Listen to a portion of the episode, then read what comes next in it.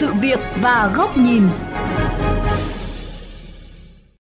Thưa quý vị và các bạn, vào ngày 15 tháng 3 vừa qua, Việt Nam chính thức mở cửa du lịch quốc tế trở lại trong điều kiện bình thường mới.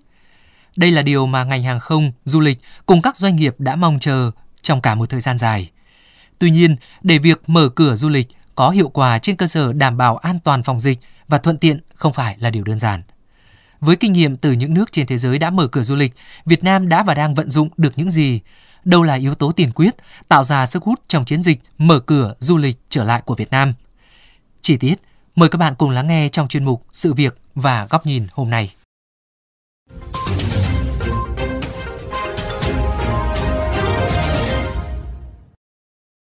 Bao nhiêu kế hoạch dự định đều phải hủy vì dịch bệnh. Hy vọng sang tháng em sẽ tiếp tục được chuyến du lịch của em sau khi mở cửa. Là đi du lịch nó có khách thì nó sẽ vui hơn và nhiều các hoạt động hơn.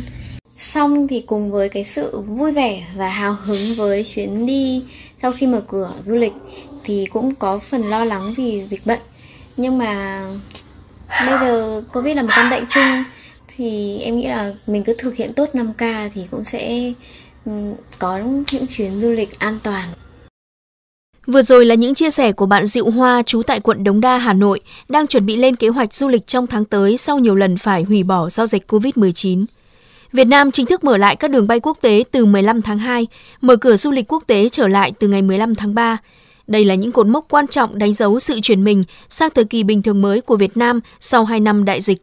Việc mở cửa du lịch trở lại không chỉ tạo điều kiện cho ngành hàng không và du lịch tăng tốc độ hồi phục, mà còn đáp ứng niềm mong mỏi của nhiều người. Theo kinh nghiệm mở cửa các nước, điển hình như Úc là một nước có chính sách nhập cảnh hết sức khắt khe. Nhưng đến nay, du khách nhập cảnh không cần phải cách ly, không phải đeo khẩu trang và thủ tục thì rất đơn giản. Ông Nguyễn Tất Thành, đại sứ Việt Nam tại Úc cho biết. Thứ nhất là Úc thì mở cửa rất là từng bước, không phải là ngày 21 tháng 2 là mở cửa mà bạn đã mở cửa cho New Zealand từ tháng 4 năm ngoái, cho Singapore từ tháng 11, cho Nhật Bản, Hàn Quốc từ tháng 12 và sau đó là đến bước quyết định cuối cùng là ngày 21 tháng 2 tuần rồi. Cái điểm thứ hai ấy, là bạn cố gắng là áp dụng một cái chính sách thống nhất trong toàn quốc. Cái điểm thứ ba ấy, cái quảng bá du lịch Úc bạn đẩy rất là mạnh từ năm 2021 và đặc biệt là từ đầu năm 2022. Trong năm 2021 và cho đến hết tháng Giêng năm 2022 là 40 triệu đô la để quảng bá du lịch ở rất là nhiều nước cũng như là trên các phương tiện thông tin đại chúng. Hay tại Mỹ, cho đến tháng 12 của năm 2021, ước tính mất 730 tỷ đô la từ ngành du lịch. Đến tháng 11 của năm 2021, Mỹ đã dỡ bỏ hạn chế đi lại đối với tất cả các khách đã tiêm chủng đầy đủ và xét nghiệm âm tính. Đến nay, du lịch nội địa của Mỹ đang có dấu hiệu phục hồi tốt. 80% người Mỹ muốn đi du lịch quốc tế trong vòng 6 tháng tới, tại các điểm du lịch có hạ tầng y tế tốt, đảm bảo về chăm sóc sức khỏe và bảo hiểm. Tương tự, Pháp cũng là một nước có ngành du lịch rất phát triển, không chỉ thu hút khách du lịch đến Pháp, mà người Pháp còn có niềm đam mê du lịch rất đặc biệt. Ông Đinh Toàn Thắng, đại sứ Việt Nam tại Pháp cho biết. Pháp cũng đã từng là tâm điểm của đại dịch, nhưng nay thì đang có xu hướng chấp nhận bình thường mới. Và gần đây thì chính phủ Pháp đã công bố bỏ quy định đeo khẩu trang và bỏ kiểm soát giấy thông hành y tế từ ngày 14 tháng 3 của Pháp. Với tình hình trên thì người Pháp hiện nay đang dần quay lại với thói quen đi du lịch. Còn tại Việt Nam, vẫn còn ít khách quốc tế đi du lịch Việt Nam và khách Việt Nam đi du lịch nước ngoài. Theo ông Nguyễn Tiến Đạt, giám đốc công ty du lịch AZA, mặc dù Việt Nam đã mở cửa trong việc đón khách quốc tế nhưng còn phụ thuộc vào nhiều thứ khác. Còn thêm quy định gì nữa hay không, vẫn phải chờ xem có thông tin gì mới để thông báo cho hành khách. Lúc đấy mới bắt đầu có hoạt động xúc tiến quảng bá và khách hàng mới quan tâm. Cái vấn đề là dùng dịch ở trong cái tư thế là hoang mang. Vừa rồi thì nó mới rõ ràng, nhưng mà sẽ phải cần xem là có những cái quy định chi tiết gì đấy không.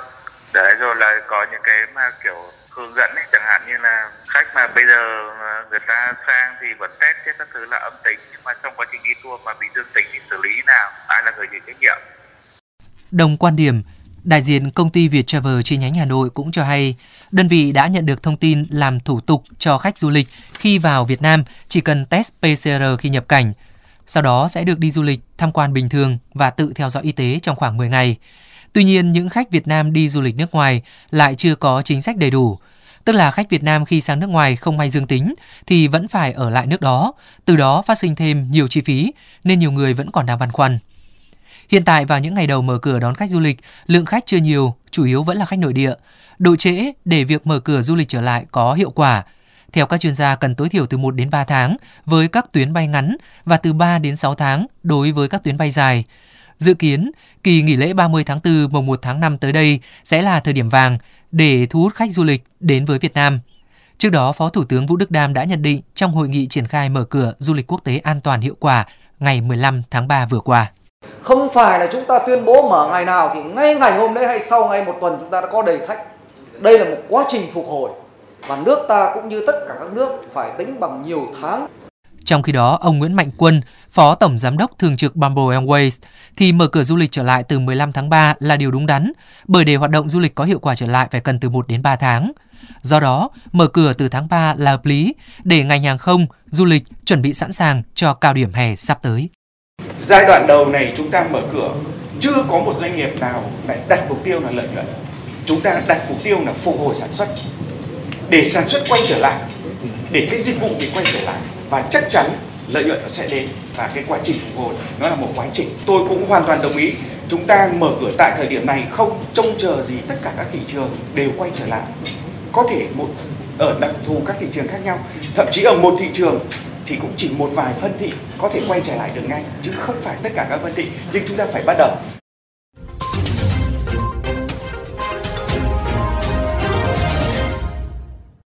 Thưa quý vị và các bạn, để việc mở cửa du lịch trở lại có hiệu quả, các quy định xuất nhập cảnh, quy định y tế phải bám sát với tình hình thực tế để tránh gây khó dễ cho cả người đến và người đi.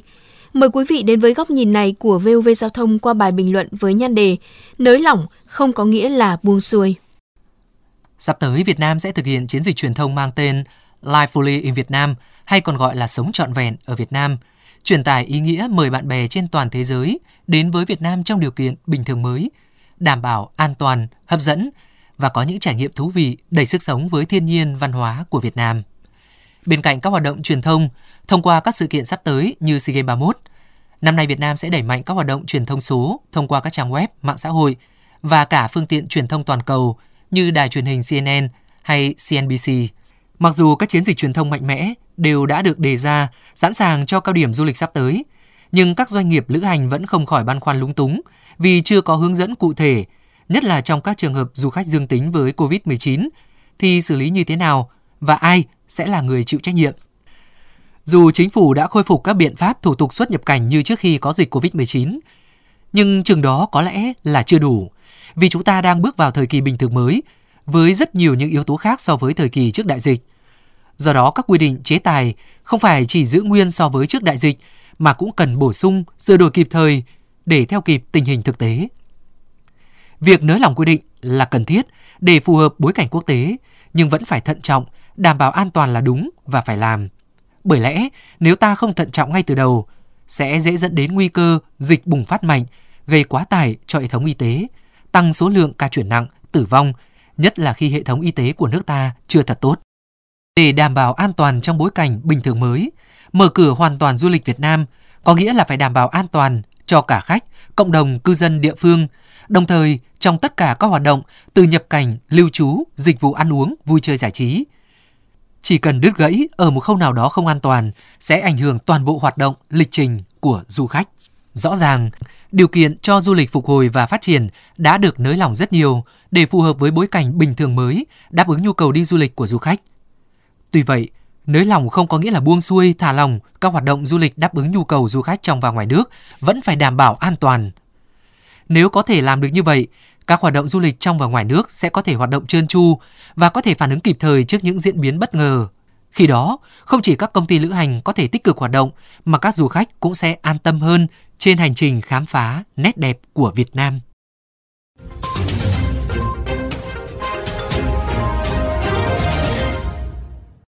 Thưa quý vị, đến đây chuyên mục Sự việc và Góc nhìn với chủ đề Mở cửa du lịch, thời gian phục hồi tính bằng tháng và nới lỏng không có nghĩa là buông xuôi xin được khép lại.